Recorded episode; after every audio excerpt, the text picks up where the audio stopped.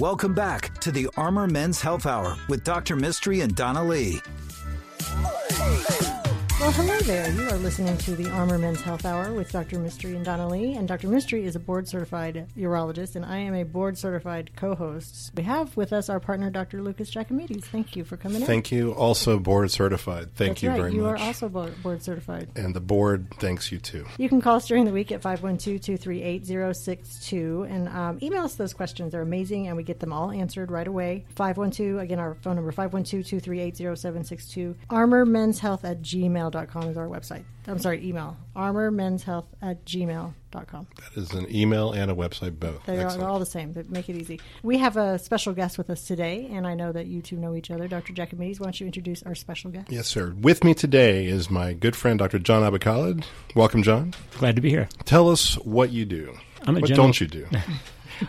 I'm a general surgeon, so I do a lot of different things, and uh, sometimes people have a hard time getting an idea of what it is we do as general surgeons because it's such a general term. So general.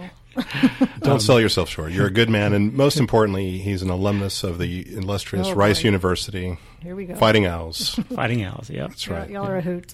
Right. Your your wife is a physician as well. She is, yeah. That's right. Yeah, Where does she, practice again? Uh, she's a gynecologist, and she practices uh, in Westlake. It's called Westlake Gynecology. The name of your practice, John, is Austin Surgeons. We're in Central Austin. Been with the group for about 16 years. Um, and I've been in practice in Austin for over 20. You know, getting back to your original question, uh, general surgeons, we, we do a lot of abdominal surgery, but we do other types of surgery too. So we take care of breast cancer, uh, we do thyroid gland surgery, and these other little glands called the parathyroid glands that people have never heard of until they have a problem with them. Until they need to see you. We Oh, fix, and we, we fix hernias. We take out organs you don't need. Um, we do a lot of surgery termed laparoscopy. So those are just a sampling of some of the things we cover. our worlds cross at parathyroid because mm-hmm. that's what makes calcium and that's what makes kidney stones and it takes sometimes it's, patients are very happy when we find that they've been after their fifth or sixth stone you go you know your PTH, your parathyroid hormone levels are very, very high. You should go see my good friend John. Is that Nice. uh, is that is that one thing you like to do, or is that uh, what other Yeah, areas do your you favorite? specialize? Yeah, so I do a lot of parathyroid surgery and thyroid surgery. Those are um, some of my favorites. Um, and then another area that I really enjoy is doing uh, laparoscopy with what's known as robotic surgery. The robot is actually a platform that holds our instruments as we do things inside the body through little keyhole incisions. It's pretty amazing technology and, and a lot of fun. And then the other thing I do a lot of is I, I fix a lot of hernias. And for the guys listening, when do they know to call a general surgeon versus a urologist? Y'all fight that out.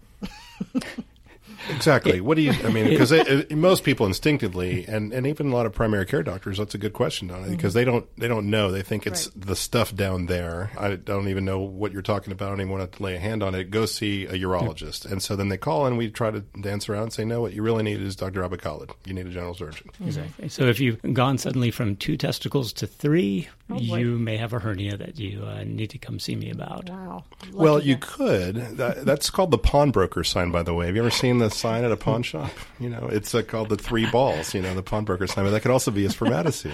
Oh. But, but you're right. If you don't know, you see one of us, and we'll we'll get you to the right doc. Well, see, now we, now we have more questions, I'm sure. About pawn shops? yes. About pawn shops and the third ball syndrome. Yeah, three balls not not normal. Unless you had four, I mean that's better, I And guess. that's a I don't party. know. Yeah. I don't know. My mother-in-law apparently thought men normally had three balls, but that's a different story. Your mother-in-law. Can we can we elaborate on that a little bit? No, No. sorry. I'll get in trouble if we Shannon, do. uh, you're listening to this. Uh, remember, this is uh, entirely unedited. we'll get that out later. Just kidding. We're totally going to put that in. So, tell us about that workup. A, a person comes in, a man presumably, with something in his balls, and he thinks that um, you know, I think I have a hernia. Tell me about the surgery. Maybe a little bit about the recovery and and some of the uh, potential risks. Um, I'll start with what a, a guy might notice if he has developed uh, a groin hernia or an inguinal hernia. Uh, that's one of the most common types of hernias that men will develop and notice. The most typical thing is to look down while you're taking a shower and you see a bulge in the groin area that wasn't there before. It's like a little lump, uh, may feel like a little grape or an egg bulging under the skin. That can protrude on down into the scrotum itself and be right above the testicle, or it can be just a little bit higher up. Um, on the very lower part of the abdominal wall. And guys kind of figure that out. They look down, they see a bulge, and um, often they will present to us directly without a referral saying, Yeah, I looked this up on Google and I think I have a hernia. How fast does it come on? Like, is it like a tumor where it just takes forever and all of a sudden it's there? Is it overnight? Um, it can be either. Um, what the hernia actually is is a weakness in the muscle wall there, and it's not due to being out of shape or having uh, weak muscles. It's due to a thinning or a separation of layers of muscles, and through that weakness, internal contents of the abdomen will begin to protrude. It can happen very gradually over many years, and I have patients who have had a hernia for many years and just were kind of used to it, and, and it never really bothered them. On the other hand, uh, sometimes people will be lifting something or working out at the gym, or they'll cough or sneeze real hard, and it'll just push it out all of a sudden quite a bit more and then there's this bulge there that suddenly has appeared that wasn't there before. Is it typically really painful? most often it's actually not painful. It can be sore. If it's very painful that's usually more of an emergency situation. And, and that person may need to go to the emergency room even. Uh, but often they're completely pain, painless. I think that's an important question of when do you have to fix it. I mean, certainly, you know, I did two years of general surgery as part of urology training, and, and certainly there are some hernias that absolutely have to be fixed even that day or that night. Tell us about that a little bit. if the internal contents is a piece of the intestine that's bulging through the hernia and it gets caught or what we say strangulated, that's an emergency because the intestine can get damaged. Um, and that has to be fixed before that damage uh, becomes uh, serious. And then if you haven't had a bowel movement, if, it, if things get stuck in there, if it's so it's just the wrong size, of course, then certainly that has to get done fairly urgently as well. Sure, it can lead to an obstruction of the bowels, and uh, a person can get sick and start throwing up, things like that.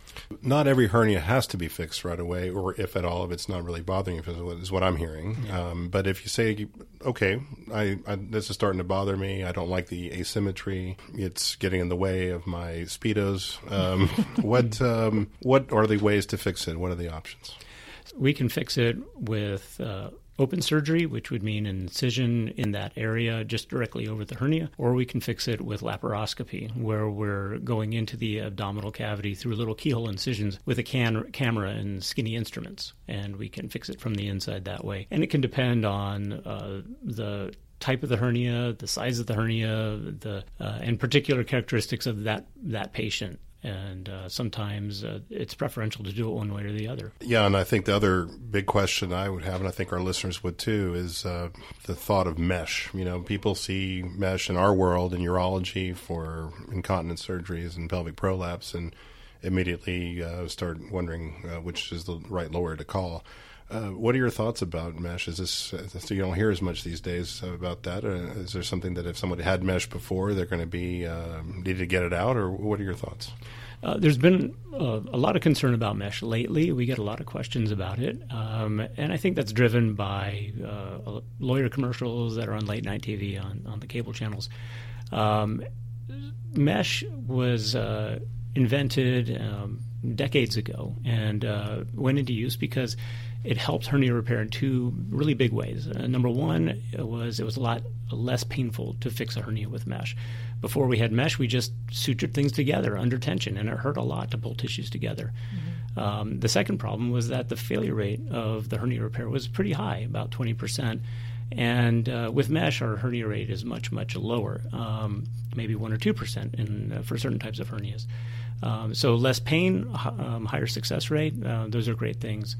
Um, there can be complications with mesh, and every patient should understand what those possibilities are and discuss it with their surgeon. Um, but overall, if you balance the risks and benefits of using mesh or not using mesh, our experience has taught us that mesh is better. And then if you do the robotic surgery with mesh, uh, what is their recovery like? They go home same day, I predict? Yeah, so uh, uh, many hernia repairs are day surgeries, in and out same day, uh, up and around right away. Um, I let my patients begin doing light cardio exercise after two weeks, and I let people do weights um, beginning at four to six weeks after surgery. Many of my patients come back for their post op visit and required no opiate painkillers at all. We use lots of local anesthetics and other things. They use Tylenol and Advil and avoid opiates completely uh, for many patients. Yeah. That's great. Well, uh, that's great, Dr. Abikhaled. Thank you so much for coming in today, and uh, tell If you us uh, how we can find Yeah, you. how, what's your website again? Yeah, our website is austinsurgeons.net. You can uh, go online and look us up and find out a lot more about hernias and the other things that uh, that we treat. Awesome. And we'll put this on our social media, so you'll have that information. And if you have any questions for Dr. Abikhaled, you can certainly send them to armormenshealth at gmail.com. Our website is armormenshealth.com. Thank you so much for joining us. That was super informative, guys. Right. Now, guys, now men, you men know where to go when something hurts down there. Not every bulge is important, is bad, you know, but don't worry. Thank you. Glad to be here. Thank, Thank, you, guys.